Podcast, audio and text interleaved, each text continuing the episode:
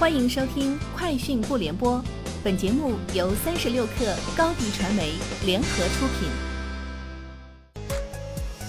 网罗新商业领域全天最热消息，欢迎收听《快讯不联播》。今天是二零二零年九月十一号。北京经济技术开发区管委会常务副主任、北京市高级别自动驾驶示范区建设工作专班负责人孔磊表示。北京将建设全球首个高级别自动驾驶示范区。孔磊表示，北京市已在前期领先的工作基础上，瞄准 L 四级以上高级别自动驾驶车辆规模化运行，统筹车、路、云、网、图等各类优质要素资源，规划建设高级别自动驾驶示范区，实现 L 四级自动驾驶出租车、智能网联公交车、自主代客泊车等高级别应用场景。淘宝直播再次发布开放政策，面向全社会的中小主播群体发布六大支持政策。政策内容包括全面开放官方精选货品池，帮中小主播以最低成本提升货品能力；全面开放优质 MCN 机构资源，提升商业能力；大幅减免资费，淘宝直播全免费任务佣金，并减免部分技术服务费等。去哪儿网平台数据显示。截至九月十号，平台十一假期酒店预订的平均支付价格比去年贵了近二成，但间夜同比增长达到三成，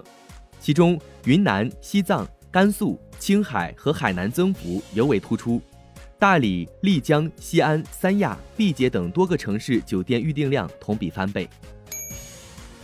三十六氪获悉，近日网易云音乐与旺旺公司达成合作，携手举办。以听起来很好吃为主题的系列活动，用户可用网易云音乐的积分体系云贝线下兑换旺旺商品，同时双方也联合推出活动同名主题曲。活动上线后广受用户喜爱，其中在用户自发使用云贝推歌功能的推荐下，主题曲听起来很好吃迅速跻身云音飙升榜。海南近期设立四家离岛免税体验店。分别开设在三亚红树林度假酒店、南山景区、凤凰国际机场，以及海南岛东部的万宁市首创奥特莱斯店。上述免税体验店均由中国旅游集团旗下三亚国际免税城运营。迪士尼预计到九月底开业的酒店和度假村大约有一半，具体的时间表将会在本月底公布。卫生事件大流行期间，迪士尼关闭了其酒店和度假村。以遏制卫生事件蔓延。近几周，该公司已开始根据地理位置重新营业酒店。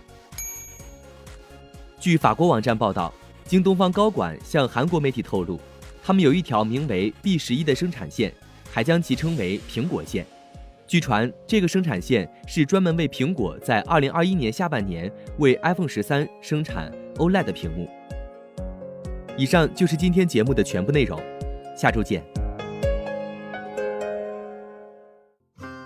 欢迎添加小小客微信，xs 三六 kr，加入三十六课粉丝群。